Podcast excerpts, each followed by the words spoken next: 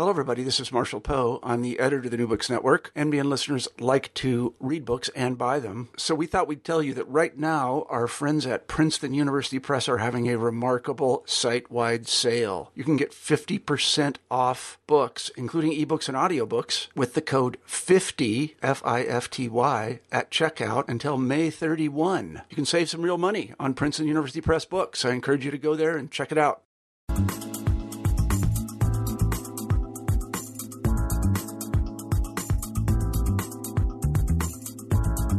This is Rebecca Buchanan, co host of New Books Network, New Books and Popular Culture. Today I'm here with Sean Scott, author of Millennials and the Moments That Made Us A Cultural History of the U.S. from 1982 to the Present.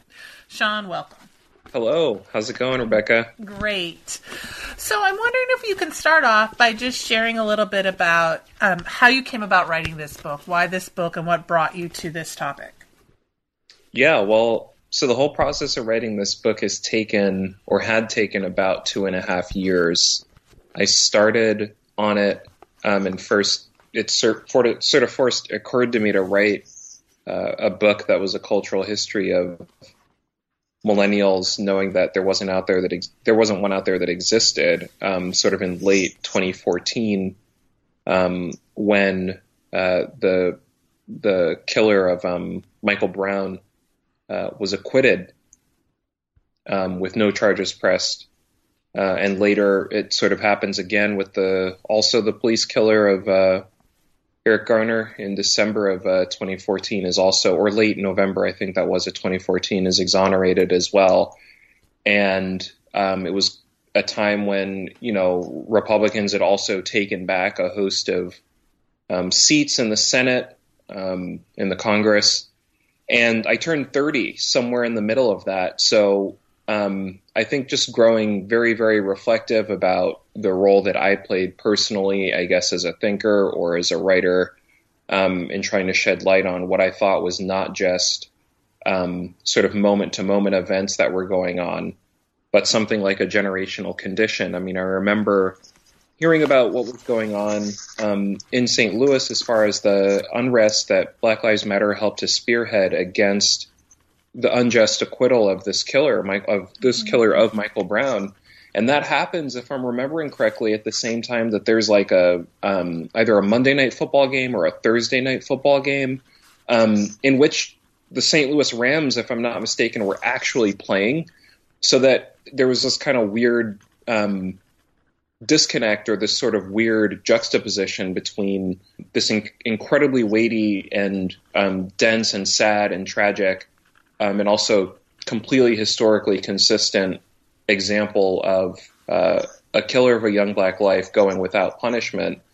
And also just like really, really super banal American popular culture. And so I think that was kind of the the nervous center of the creative nervous center of the book. And I thought to myself, well, if you can find a way, um, and, and, and as, I mean, this is not what I'm processing sort of in the moment as I'm watching these things, but I think looking back on it now in retrospect, you know, it's like, if you can find a way to introduce, um, ways of explaining how it was that that very, very, very light cultural sort of, uh, covering or veneer is related to that very, very dense, uh, structural, um, sort of critique, then you've got something there that um, could be spun out over a number of pages. And so that's what the book is a, is is kind of um, at its core emotionally about in some ways. Mm-hmm.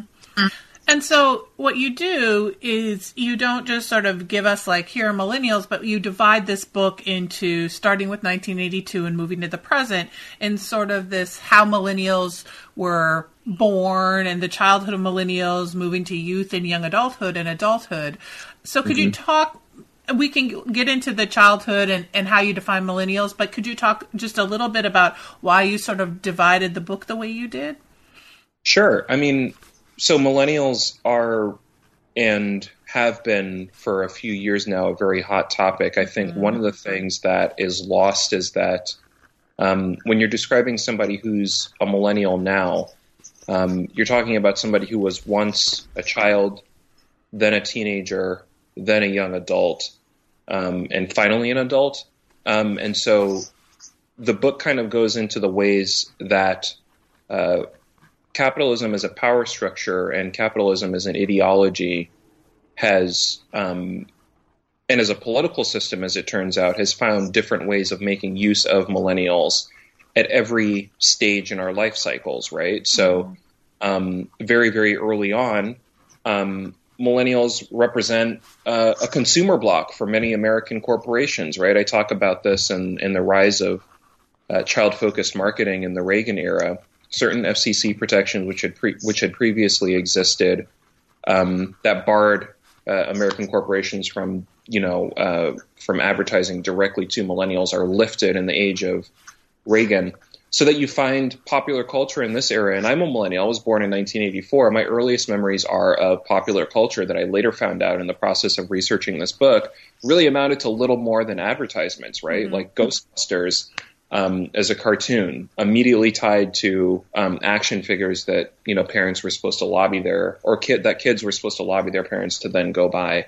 Teenage Mutant Ninja Turtles, Jem, um, GI Joe, all sorts of ways, and other sort of cultural pop culture manifestations that made it really, really clear um, and that make it obvious that um, child focused marketing dominated a lot of the earliest memories that many millennials have, and so that's just sort of one example that I talk about in the first quarter of the book on the way of spinning out how it was that. Um, whether it was uh, millennials as consumers in the 1980s and 90s or millennials as low wage workers and soldiers in the aftermath of 9 11 and the Great Recession. How is it that millennials have been plugged into, related to, talked to in, in the context of this, uh, this, this late capitalist superstructure that the book um, is, revolves around temporally? Right. So you start out by giving us how giving us a definition of millennial for you and for your structure and for the context of your book. So can you talk a bit about how you came to define millennial and the age range and and all of that? Right. It's it's a point of contention for many mm-hmm. people, right? I mean, this is one of kind of the the fun things about talking about generational categories or one of at least the most discussed is like where like how do you actually define or break down a generation? I think for millennials, um, there are um, at least two very very credible sources around uh, the age range age range that defines the millennial generation. Pew Research Center uh, defines the age range as 1981 through 1997. Um, you'll see in some places, some writers like Paul Taylor will stretch that a little bit and, and maybe um, push that out to 1980 or so. Um, Neil Howe and William Strauss, on the other hand, which were sort of the the uh, a couple of marketers who had done sort of the the first uh, serious thinking about recent American generations, define that age range for millennials as 1982 to 2004. Um, and so there are a lot of different ways and sort of sources. I mean, Japanese Americans have been numbering and naming their generation since the early 20th century. You have, um, you know, Native American thinkers who have been uh, talking about uh, sort of this idea that um, exists from the uh, Iroquois nation that when one generation makes their sort of a decision, they have to think seven generations ahead. So generations have occupied an important mythological sort of function in American thinking and in thinking generally in the United States. Um, but when it comes down to it, you have to put something in the subtitle of the book. So ultimately, I kind of decide um, in calling the book A Cultural History of the United States from 1982 to the present to side with the William Howe, the Neil Howe William Strauss dates, uh, because in, in sort of the first thinking that they did about um, this particular context in the early 1990s in a book called Generations, really outlined a qualitative shift that uh, marked attitudes towards childhood in the 1980s, right? 1982 is the first year that we see baby on board signs. A, la- a year later, in 1983, Mothers Against Drunk Driving forms, I think, in one of the few uh, government programs that was actually expanded under the Ronald Reagan era. Medicaid is expanded towards uh, children who are born in poverty in September of 1983. Um, and just a general shift away from um, an attitude that I think could be called a little bit more laissez faire as far as child rearing and child raising was concerned, mm-hmm. to one very much of um, protectionism and, as far as many are concerned, overprotection. Yeah, and it does come up in the course of the book that that was largely an act of, of overcompensation, right? Like right. it's not actually the case that parents were spending more time or more interested or more involved in their children's lives in the mid to late 1980s than they were in the 1970s. But nonetheless, there is sort of this cultural texture of overcompensation that says we have to get tough on crime for our kids. We have to have better schools via government programs like or government directives like a nation at risk for our kids. Um, we have to crack down on child um, the abduction of children for our kids. All of these these sort of these ideas that are floating around in the air that start to happen and start to start to um, become much more clear as the 1980s progress and were much more absent in the 70s and earlier 1980s. So that I feel legitimated in saying, if you have to pick a cutoff year, you may as well pick sort of the year of the authors that end up making this case the most um, you know, sort of programmatically. And so that's why I end up uh, siding with Strauss and Howe and going with 1982. Right. And one of the things that you're sort of alluding to when you, you know, mentioned some of the policies that were put into place, which I think is also really important for the beginning and for the structure of your book, is really thinking about the latchkey children um, being part of a latchkey generation, right? And the latchkey child. And can you talk a little bit about that and how that sort of defines some of your argument?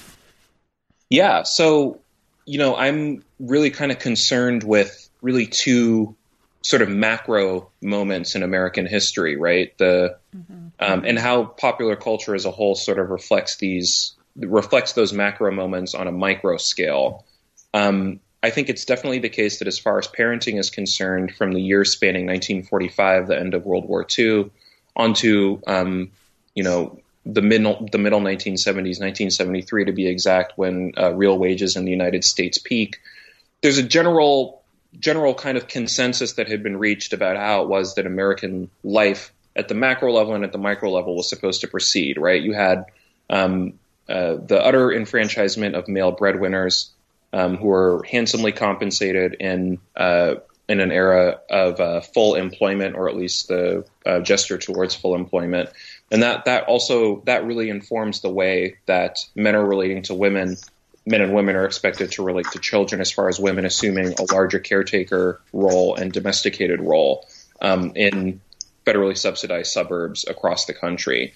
That social order starts to break down, um, and as you start to get into the late 1970s, early 1980s, um, as evidenced by the film uh, Nine to Five that comes out in 1980, right? That there um, uh, there's a general expectation that women now are going to be seeking um, financial independence in the workplace. That uh, corporate America has, you know, suddenly, after years and years of social movements that were, you know, sort of sort of happened with the initiative largely of people of color, there is now an opening in uh, the general American uh, private sector sector for women where it previously had not existed, and that that uh, that has profound ramifications for the ways that millennials are brought up.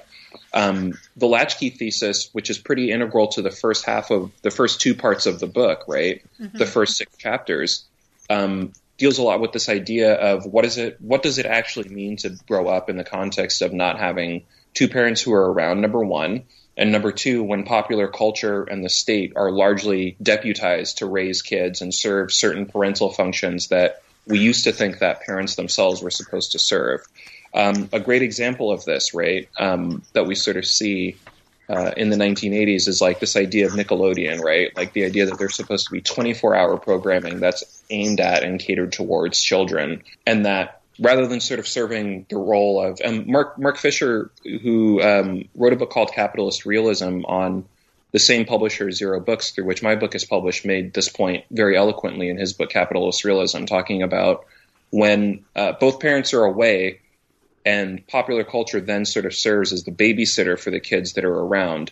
That uh, popular culture is going to be very much oriented around a certain level of permissiveness and sort of failing to occupy the, the traditional disciplinarian role that we end up seeing um, parents in the home perhaps playing, so that you get something like Nickelodeon that says, um, in exact in its in its own words, kids rule, right? Like creating a universe into itself where um, kids are sort of able to make the rules while parents are away, and that we know that Nickelodeon was sort of only the earliest example of this kind of trend. You have you have whole programming blocks on um, either you know Disney Afternoon or um, other stations that are really really the the entire function of these uh, programming blocks is to um, cater to kids before they leave for school and when they get back. So I think you know many millennials, depending on when you know, sort of age, age range wise, where many of us ended up um, being born.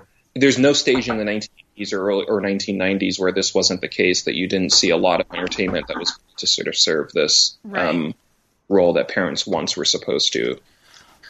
And and in doing that, right? The, also with parents, um, we have you sort of talk about the American mom and the American dad and how they're sort of set up and, and changing in those eight in the 1980s. And so, can you talk a little? And one of the things that I found really interesting was. Um, the dead mom, how the mother sort of does not exist in the sitcom, and so can you talk about those um, sort of how we are portraying and showing the different the American mom and the American dad in a new way in this like early night or you know throughout the 1980s. Right. So I think it's definitely the case that uh, there is a lot of anxiety that sort of uh, seeps its way through popular culture about this changing socioeconomic arrangement where men are working if they are, as uh, Ari Hochschild, uh, writes in a Arlie Hochschild, excuse me, writes in a book called The Second Shift that um, as a result of as a result of the demise of the blue collar sector, uh, relative demise of the blue collar sector in the United States, and the rise of um, an economy economy that's oriented much more around service work. That you know, popular culture sort of as a superstructure is dealing with a lot of these changes in very interesting ways. I think that the sort of the dead mom premise, which I focus on a lot in chapter three, is just really trying to think about like why is it in the 1980s that you saw through through the 1980s and 90s actually that you saw so many films and television shows and cartoons that were sort of premised on the idea of like the mom being killed off somehow in some sort of a tragic accident and sort of observing what it is that families had to do and children often has not had to do on the ground to sort of compensate for the lack of um, or the removal of a traditional uh, caretaker in the home. And you know, so you see this in the in the movie, you know, Land Before Time. You see it in uh, Curly Sue. You see it in Full House. You see it in Alf. You just see it um, in so many different sort of ways that I um, sort of outline in the book. The conclusion that I sort of come to is like rather than sort of deal head on with saying, you know, here's what it looks like for a family to respond maturely to not having uh, as much of a typical uh, maternal presence in the home. Many of these uh, sort of pop culture apparitions dealt with this this um, societal transition rather disingenuously by just saying, "Well, we're just going to remove the mom altogether, right? We're just going to kill her off, and then we're going to sort of demonstrate what it is for the kids to have to put themselves to bed or teach themselves how to read, or in the case of you know a land before time, if they're dinosaurs, stumble towards the promised land." Um, and so, in often, in often really, really comedic, and at times, you know, in often very, very comedic ways, you sort of see this anxiety um, spun out in popular culture. Um, and I think it's the important thing to note about these things is that they're built on a lot of they're built fundamentally on erasure, right? It's not the case for most American families in the 1980s and 90s that um, all mothers were suddenly killed off in car accidents or via cancer, right? It's actually the case that women are going out to work to support uh, the depressed wages of people, of families generally, and then coming home, as Arlie Hochschild noted in this book called The Second Shift, working, in fact, a second shift at the home because many of the men that are there are still no longer breadwinners, but are still behaving as if they're breadwinners. So it's not the case that, you know, American women died or were suddenly killed off. It's actually more the case that um, women were working double shifts. And so you see this also um, this valorization of the supermom that we start to see in um, in the middle 1980s. Um, the mom who just sort of soldiers through it and doesn't ask for help and doesn't expect any. At the same time that we're seeing sort of the demonization of the welfare queen, right, which is the supermom's kind of polar opposite, the woman who is milking the system, in fact, and in milking the social safety net. So altogether, I think when you add these things together, you sort of get a popular culture, an apparatus of popular culture that is doing a lot to legitimate uh, auster- austerity measures that were hitting American families very hard and increasingly hard as we um, we got closer to the 21st century.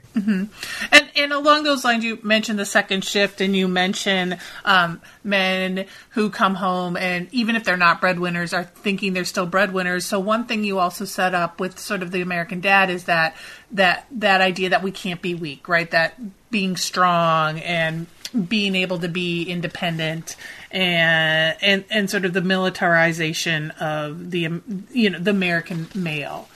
Mm-hmm. So- right, right. Can you talk maybe a little bit about that as well?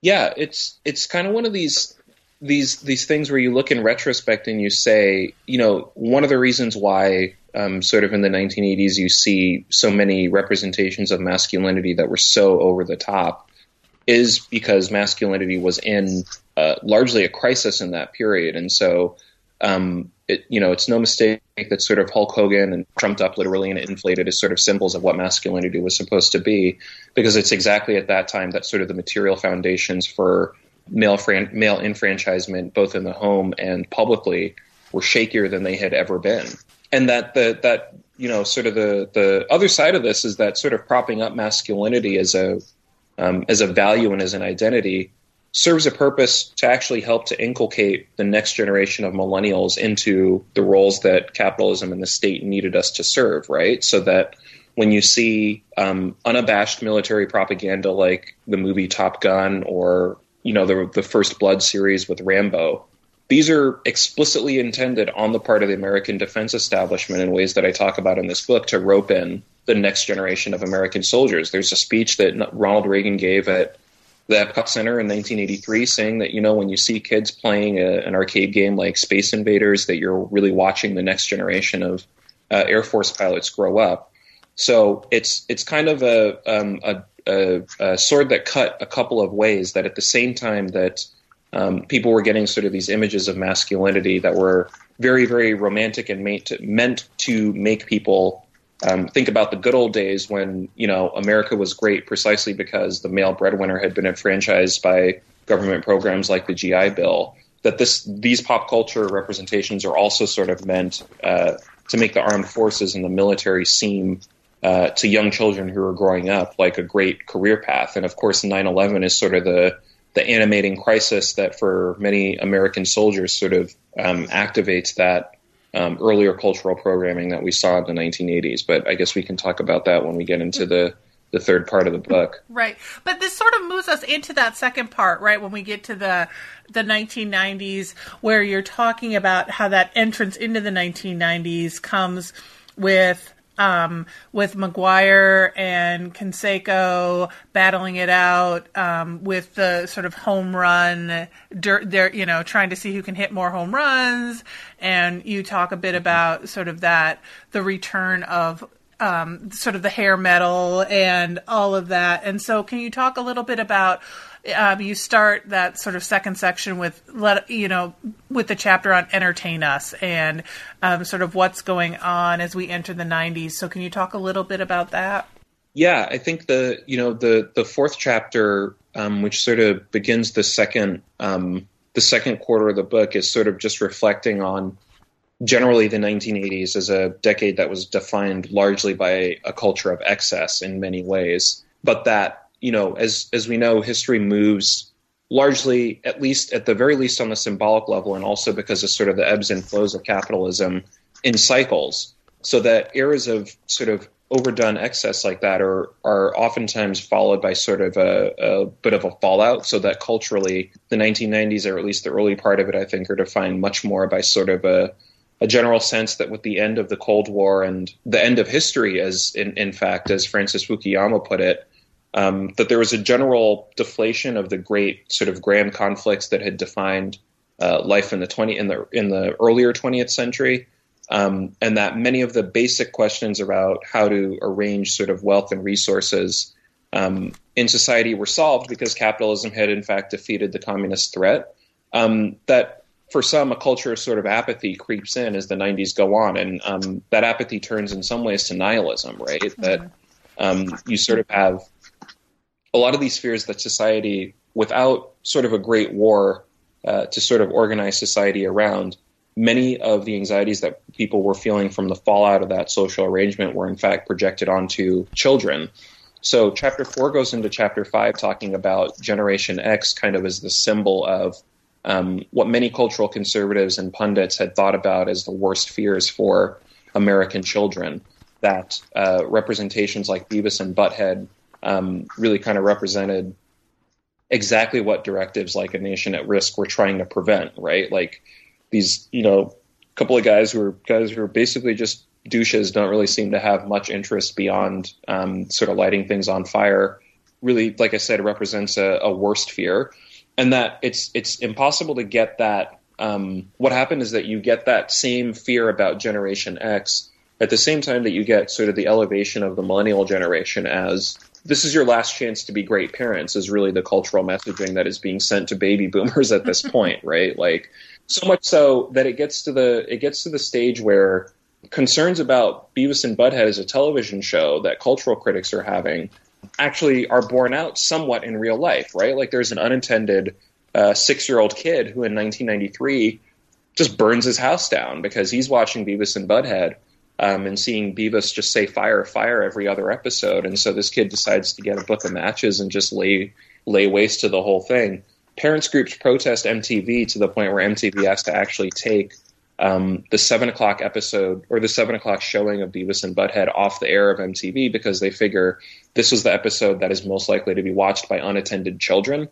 And so there is sort of where I go into chapter five, talking about just this dialectic that existed between um, the bad influence of Generation X and sort of the hero generation of um, millennial children, and how you see in, in movies like Kids, you have to do everything to um, sort of buffer the younger generation against the corrupting influence of the older, and that all of this this entire cultural conversation is taking place with the subtext of parents spending less time with their children than they had at any point prior, exactly because a the social safety net was um, atrophying to dangerous levels. I mean, in the Clinton administration, um, temporary assistance to needy fa- needy families, excuse me, decreases by about um, forty percent in this era, and also depressed wages make it so that parents have to pick up more and more um, hours on the job.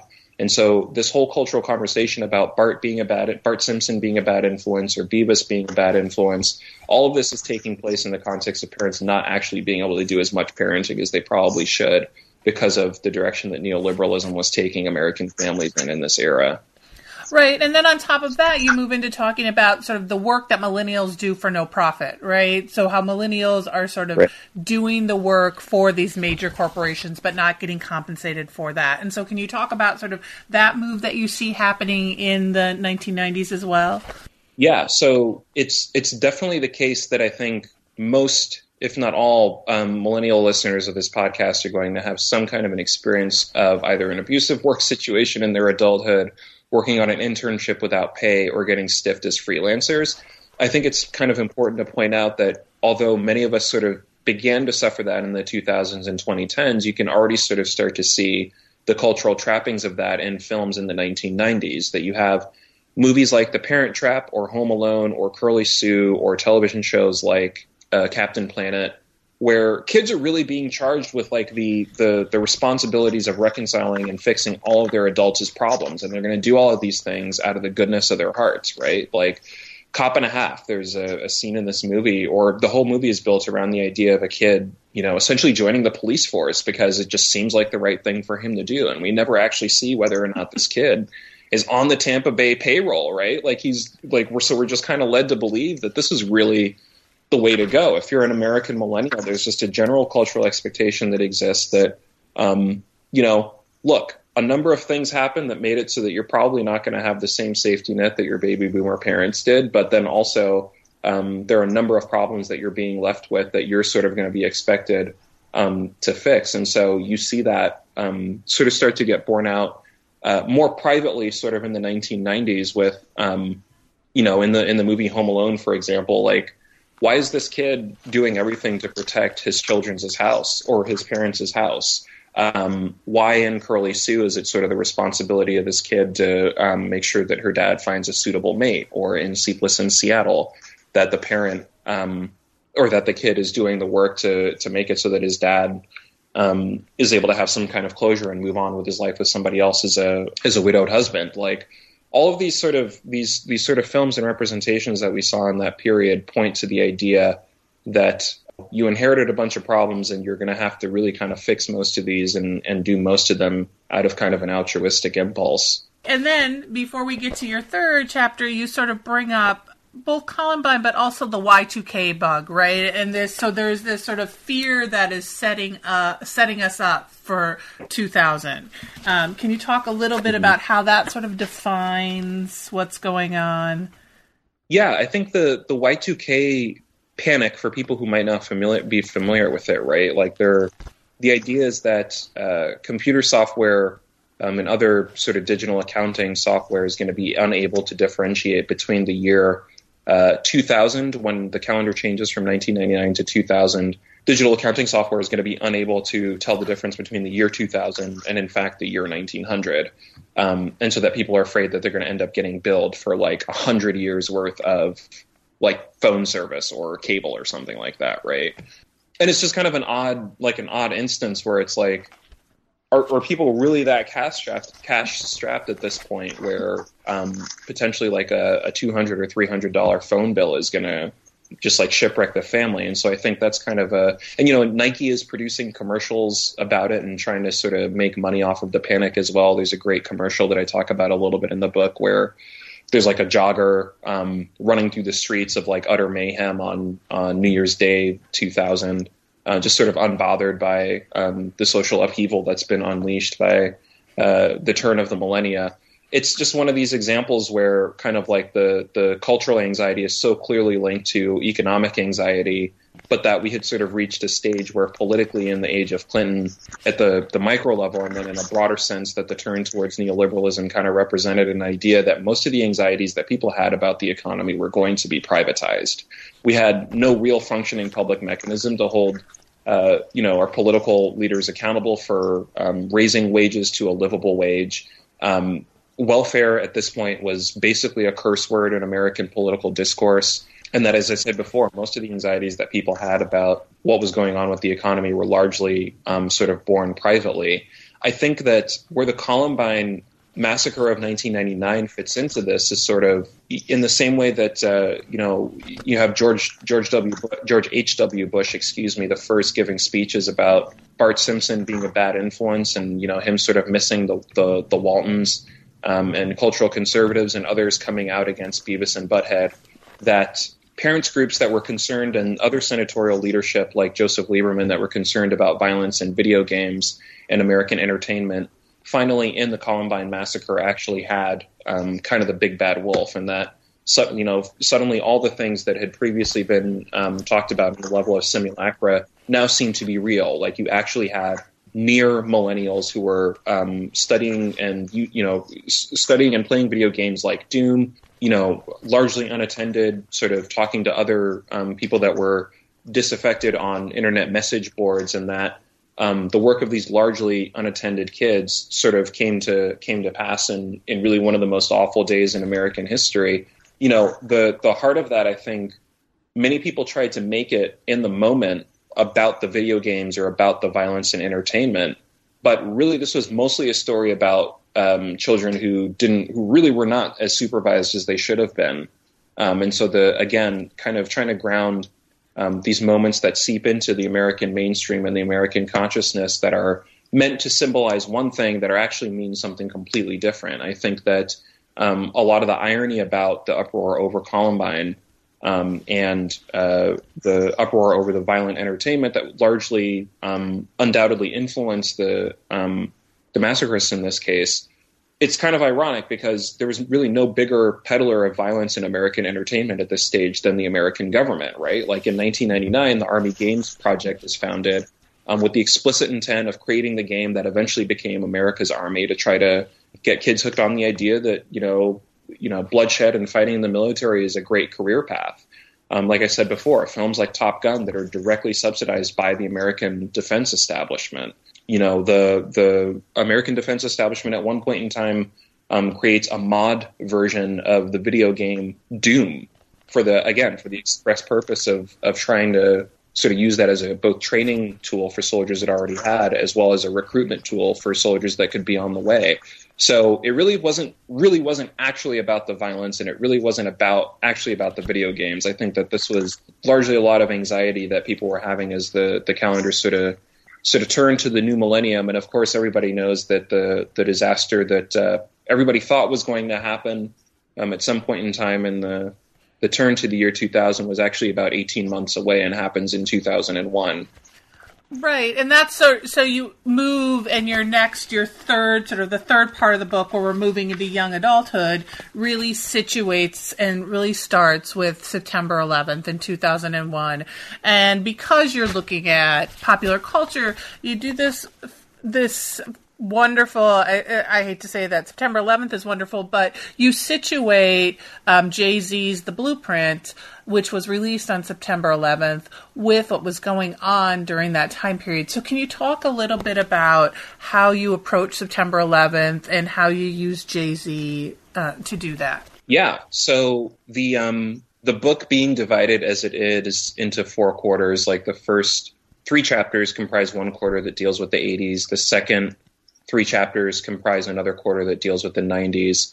By the time we get to um, chapters seven, eight, and nine, um, it's the part that deals with millennial young adulthood that covers uh, the 2000s. It kind of strikes me that we've heard and talked a lot about the significance of 9 11 as a political event, um, but we don't often talk about it much as a cultural event, right? And so it's very from the from the from the vantage point of a writer, it's very convenient that you know 9/11 2001 was a record release Tuesday, um, and this was still in the period before you know Friday album releases, which I think started a, a, a couple of years ago.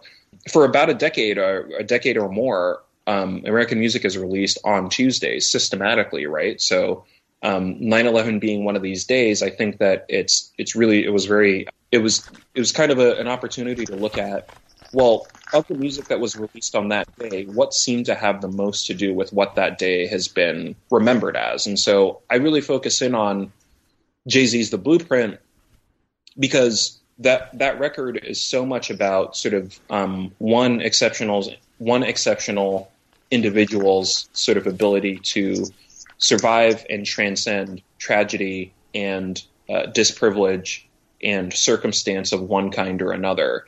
That when you have um, sort of songs like Never Change, where Jay Z is talking about losses that he suffered as a drug dealer and having to do so much work in order to to, to prove resilient um, against like that adverse circumstance, that that really does provide a lot of the cultural script for the way that 9/11 um, as a political event and you know the spectacular collapse of the twin towers is sort of understood and mobilized. The mayor of Jay Z's um, home city, New York, Rudy Giuliani, is quoted as saying in the aftermath of 9/11, you know, we're going to come out of this economically stronger, we're going to come out of this politically stronger, we're going to come out of this emotionally stronger. I think really does resonate to me as like really this the, the emotional core of what the blueprint was about as an album and is also the emotional core for the way that 9-11 is mobilized in the 2000s right that mm-hmm. once resilience is sort of introduced to revenge once resilience is introduced to the possibility of revenge you get sort of the the, the general um, cultural texture of the 2000s is largely defined along the lines of tragedy turning itself in one way or another into an opportunity to be resilient right trauma turning itself into an opportunity for somebody to prove uh, their ability to triumph. So I think that these sort of these sort of ideas about how to meet adversarial circumstances, i.e., through individual um, oomph rather than through collective effort, from sort of exceptionalism at the individual level rather than through collective struggle, I think are really defining um, aspects of the neoliberal ethos and how people are, to- sort of taught to understand and face social problems that that have directly to do with the way that we've um, decided to apportion resources in this country. Mm-hmm. And, and, so you move from Jay Z to your next chapter, also using Mark Zuckerberg and Facebook and sort of this um, the idea, also the idea of um, the nerds and the new generation. And so, can you talk a little bit about how you also see um, Zuckerberg and his role in this in the 2000s? Yeah, so I started in, in um, chapter eight was just sort of looking for like, man, I want to know what it was that Mark Zuckerberg was actually up to, like on 9/11, right? Like it seems like there's a there's a link in there somehow to understanding how it was that sort of Facebook as a an entity that you know is built around the idea that you can be connected with all people that you know um, in real time at any point. Um, seems very much to belong to um, the era of 9/11. But I actually knew before researching this book, like surprisingly little about what that whether or not there was actually any emotional transference there. And so I sort of find out and, and write about this in the course of the book that on 9/11, of course, Mark Zuckerberg is working, you know, sort of in a charter school um, as a tech proctor, and so while people are watching these um, towers collapse, he's like he's like teaching other students how to use their email so they can get in touch with their parents because of, because phone lines at that point were so crowded. Um, that really the only place that there was bandwidth for many people to get in touch with their loved ones and let them know that they're okay um, is over email. So I think there's something about that, just kind of that image that lets one really sort of understand and know how much it is that Facebook belongs to the immediate 9/11 moment. I think on a different, on a deeper level, Mark Zuckerberg's career is largely indicative of the ways that millennials into American neoliberalism. Back in the 1980s, when we had saw, um, you know, Time magazine covers celebrating uh, those Asian American whiz kids, and sort of, you know, in a series of um, articles, sort of touting tech as sort of the new, the face of the new economy. I think that the um, the sort of nerd archetype that Mark Zuckerberg represents is very much one of um, somebody that's sort of able to turn the the social wreckage of being a social outcast and somebody who was seen as a little bit outside of this typical model of masculinity into an actual opportunity to, to double down on masculine mores itself. There's a book called American Nerd, uh, the author of which I'm sort of drawing a blank on at the moment, that talks a lot about these ideas. Another by um, the thinker Jodi Dean called Blog Theory, where she sort of says that you know geek norms are largely sort of the norms through which neoliberalism reinvents itself in the 21st century. That at the same time it does sort of represent kind of this idea that at the same time that you can be you know socially cast out and somewhat socially marginalized that there are real privileges that are afforded to you as a result of that and so it kind of links back to what we were saying before about 9-11 kind of representing um, sort of a, a turn tragedy into triumph sort of ethos that many of us grew up with.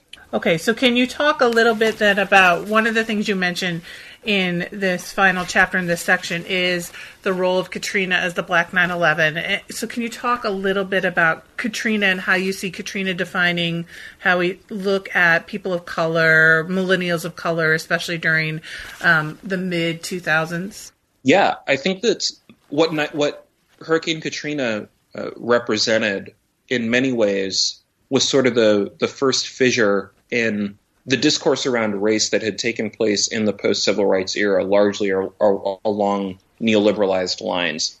You have um, in the middle 1980s a GOP operative named Lee Atwater, as an example, talking about sort of the, the, the code switching that goes on from the era of you know forced busing and very very obvious ugly instances of uh, racial disparities on the television in the 60s and 70s into one where uh, first cultural conservatives and then eventually people that are uh, nominally on the left, Democrats, right, using euphemisms like tax cuts or using euphemisms like uh, states rights or using euphemisms like individual initiative.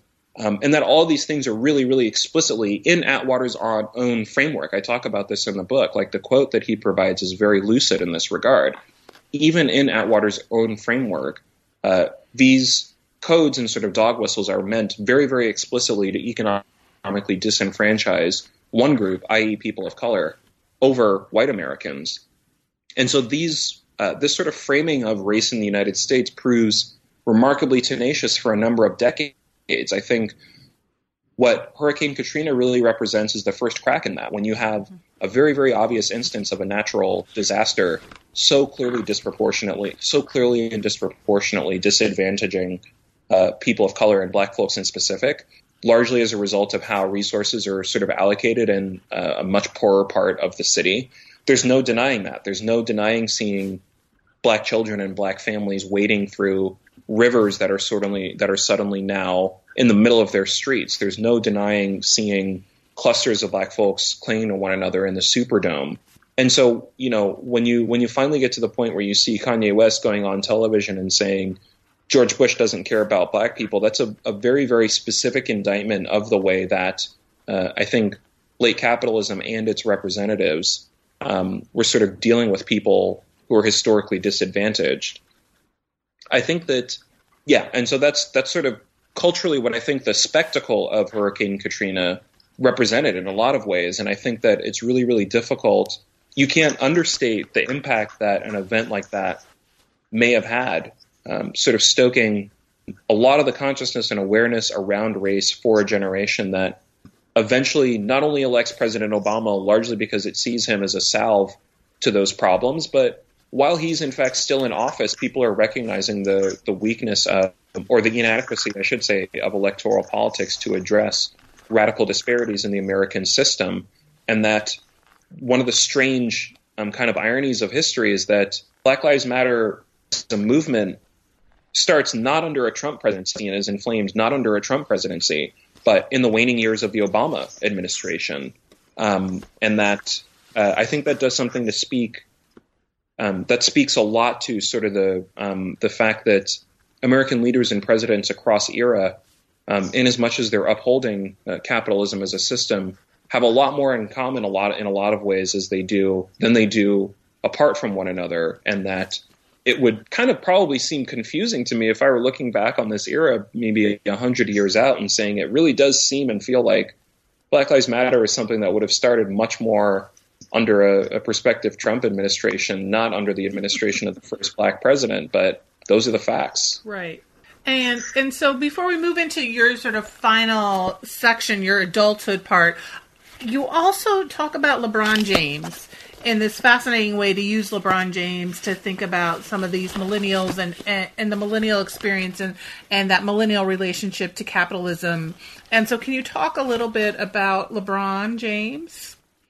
Yeah, I think that there was a lot of what's called disaster porn in the late 2000s, right? A lot of, and I, I think that, you know, 9 11 as a, as a cultural event is uh, an early example, and in fact, the ultimate example of this, and that we see sort of smaller reverberation, reverberations or uh, tenors out from that initial shock culturally in all kinds of ways. One of the ways that you see it is spe- specifically around the resilience narrative that I think is reanimated in the aftermath of the Great Recession, and that LeBron James's career is really not, or at least the first half of it is really not comprehensible except in relationship relationship to the resilience narrative of the American Midwest in the aftermath of the Great Recession.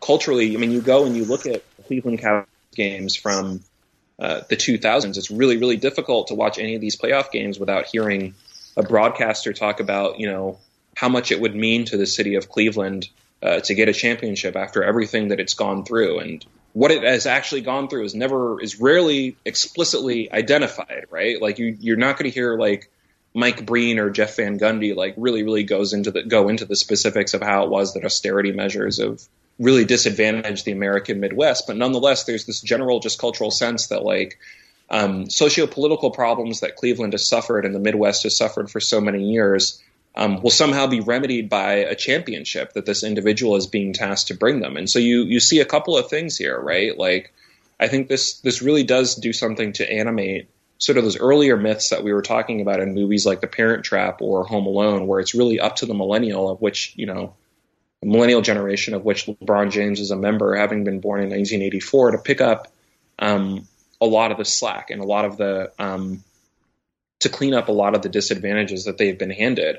I also think in that moment, um, in the late 2000s, in the aftermath of the recession, LeBron James's career is also deeply representative of specific ways that American capitalism is using millennials to sort of rebound um, after this financial calamity, right? That um, we know from studies that have been done, sort of defined benefit contribution schemes that American corporations uh, sort of had that privileged mostly their older employees. You see these in both the public and private sector. Um, a lot of these dry up because they're pension funds that are wrapped up in securities that were, you know, that went totally AWOL during the recession. And so, through a process of wage throttling younger employees, this is really one of the chief ways that American capitalism is sort of able to rebound, right? And that this is where you start to see sort of the rise of the intern and the rise of the freelance worker. Um, not one month after the financial collapse in 2008, a book comes out called The Trophy Kids Grow Up. And an excerpt of this book is published in the Wall Street Journal explaining look, there's an opportunity, there's a bit of an opportunity here when we're looking at um, places where you can sort of, you know, you can cut costs. And it's because millennials are inherently motivated by praise over pay. They don't actually want to be compensated. And so millennial labor really becomes um, a business opportunity uh, for American capitalism in the aftermath of the recession. And that sort of moves us into your final section on sort of the millennial all grown up, right? This move to adulthood, where you talk about the millennial man and the millennial women woman. So, can you talk a little bit about what you see as this sort of the adulthood of the millennial? So, uh, one of the things that the, the last quarter of the book is really preoccupied with is sort of looking at this this transition out of looking at American uh, politics strictly through the lens of popular culture and saying if pop culture is so indicative and so representative of a very flawed social order and a very flawed political system and a very flawed phase of, of American at some point in time, um, you sort of have to turn uh, the page, as it were, and look at uh, political uh, solution to that structural order that um, popular culture is so representative of. Um, and so that's so the the general last three chapters. I think that um, the tenth chapter, which sort of looks at looks a lot at sort of millennial masculinity in the ways that it's related to um, sort of that those earlier trends that we saw in the 1980s, sort of showing where there was largely a economic revolution in the ways that families are structured, in the ways that many financial burdens are in fact shared between men and women in ways that maybe they had had been not had, had not been previously, but that there wasn't an attendant sort of social revolution that made um, men of a certain age actually adjust their expectations in any way, so that you actually had a situation where um, men behaved in ways that were just as entitled and just as um, expectant of female uh, labor and resources, even though the material foundations of that sort of social arrangement were no longer in place.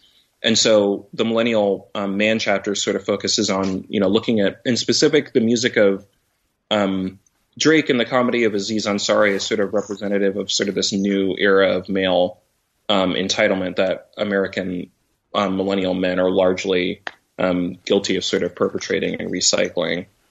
Right, and then you move into sort of like the millennial woman and sort of the idea of pop feminism. And so, can you talk a little bit about that as well and what you see going on with sort of the millennial woman when they come to adulthood? Yeah, and this is this is always it's sort of difficult territory to get into because I I know just from this perspective of, of a black millennial that you know a certain emphasis on the acquisition of wealth in the black community exists precisely because the government and the private sector had for so many years existed to despoil people of color, in fact, so that um, what people think of as an overemphasis on corporatism is in many ways kind of a, a, a, reparations program that you know we had to start on our own and for ourselves. And so when you get into territory where you're sort of critiquing what it is that historically disprivileged groups do to sort of make up for um, historical inequities, um, a lot of times that case is made very insensitively, I think, to those inequities. Nonetheless, I think there have been scholars who are women. I think of Andi Zeisler's book, um, We Were Feminists Once, as a great example of this. Scholars and thinkers who are women who do a lot to point out uh, sort of the limitations of this new era of pop fem- feminism that um, you sort of see in spots with television shows like Sex and the City, but that you start to see um, in full blown form in by 2014, right? Beyonce going on the Video Music Awards appearing before the word feminist, really literally turning feminism into a pop culture phenomenon. That there are great things about that. There are things about that that are um, that are very very necessary, and I think that that confrontation, particularly for men that are um, not used to thinking of feminism as like I don't know something um, that's great, seeing that culturally in a very confrontational way is very powerful. But as Zeisler points out, there's a, a drawback to um, sort of the idea of feminism being a sort of movement that's built around uh, either consumption or spectatorship, as opposed to the actual achievement uh, of uh, political gains and economic gains that will benefit all women, not just those who are sort of exceptional or talented enough to become hyper visible so that's, the, that's kind of the first part of that that chapter. I think the second part of it as well is that my understanding is that it's really really difficult to overstate the impact that certain certain pop culture representation represent, representatives of color have had in making it so that American women of color in specific don't feel um, alone and uh, alone in being overtaxed in either their work uh, arrangements or uh, romantic situations, and that that sort of inequity of um, expectation and labor that we were talking about for the previous chapter, chapter ten, that uh, many uh, pop stars who are women do a lot to heighten and call attention to those divides where they exist. Um, and that that has like an, an, immensely positive psychological impact, which I think explains a lot of um, the passion that uh, many fans have of the the music, for for example, of uh, Rihanna, Beyonce, and others. So. So you end the book, and I really appreciate this. Is right? You sort of set up. Here's what you're seeing as sort of this new millennial man, the millennial women, but then you also have this sort of 10 point agenda, right? So it, it isn't that here's the book and I'm just going to tell you what I see, but it's also that we have to take some responsibility here and make and make some changes if we want to see some change. So can you talk a little bit about your 10 point agenda and sort of what you're really pushing for as you finish this book? Well, it you know a lot of it this book ended up getting uh, finished in uh, February of this year, February of 2017, right? So that the last uh, few chapters of it are really written kind of as I'm watching the electoral fraud of the 2016 election, and that when you see sort of numbers that are surfacing about the millennial turnout, paltry as it was, I think hovering at around 33%. Um, you're seeing electoral maps of like you know, here's what the country would have looked like if like only millennials had voted, and then you click it and it's like blue as the sky, and then it's like, well, here's what it looks like if only baby boomers had voted, right? And it looks pretty much like it already does. Those things, I mean, they really, I think they do a lot to resonate and sort of drive the point home that uh, at a certain point in time, the sort of spectator attitude towards American politics, there are real limitations on that. And that you have to find some kind of a way of making that pivot from a spectatorship and sort of searching popular culture for inspiration into uh, direct participation. And so, sort of trying to find in that last chapter actual actionable policies that would make the world a better place, frankly, for like millennials as a generation, but then also for the, the larger American social um, project as a whole, felt like an important sort of move to make because something just didn't seem right, I guess, about sort of sitting and and just endlessly sort of searching popular culture and relating it to capitalism in all these different kinds of ways and talking about how problematic capitalism is and has been through these representations without um, doing something to provide notes towards a remedy, I guess. So we've talked about your book for a while. do you, before we end, um, do you, are you working on anything new? Is there something you're doing right now that you want to sort of talk about or promote? Yeah, you know, I you know work as a, a field organizer uh, for a campaign up here in Seattle. A fellow who's a, a, socialist named Jon Grant, who's running for city council, and so I it's really not so much promotion as it is kind of for for listeners of this uh, podcast, whether they're um, millennials or not, taking a, a, real firm look sort of at what uh, local races and local races in your you know your district or your town or your city um, are looking like because I think it's sort of easy to get sort of swept away in sort of the national picture and spectatorship on the, the national level. But uh, I guess just sort of in the course of you know working on this campaign in the last um, three or four months now, in the the run up to November, seeing just how gratifying it can be to actually get involved at a at a local kind of grassroots level and that really for a lot of kind of the lofty issues that we end up talking about and discussing that's how many of these things are going to get resolved not through sort of the, the taking a step back in the spectatorship but actually trying to find a way to get involved and participate in politics you know at the street level right yeah I could not agree with you more about the importance of getting involved in both like the big P and the small P politics and doing that anywhere. Right. Uh, so I want to thank you for talking with me. We've talked for a while. Again, this was Shaun Scott, the author of Millennials and the Moments That Made Us, a cultural history of the U.S. from 1982 to the present. Thank you so much. Thank you.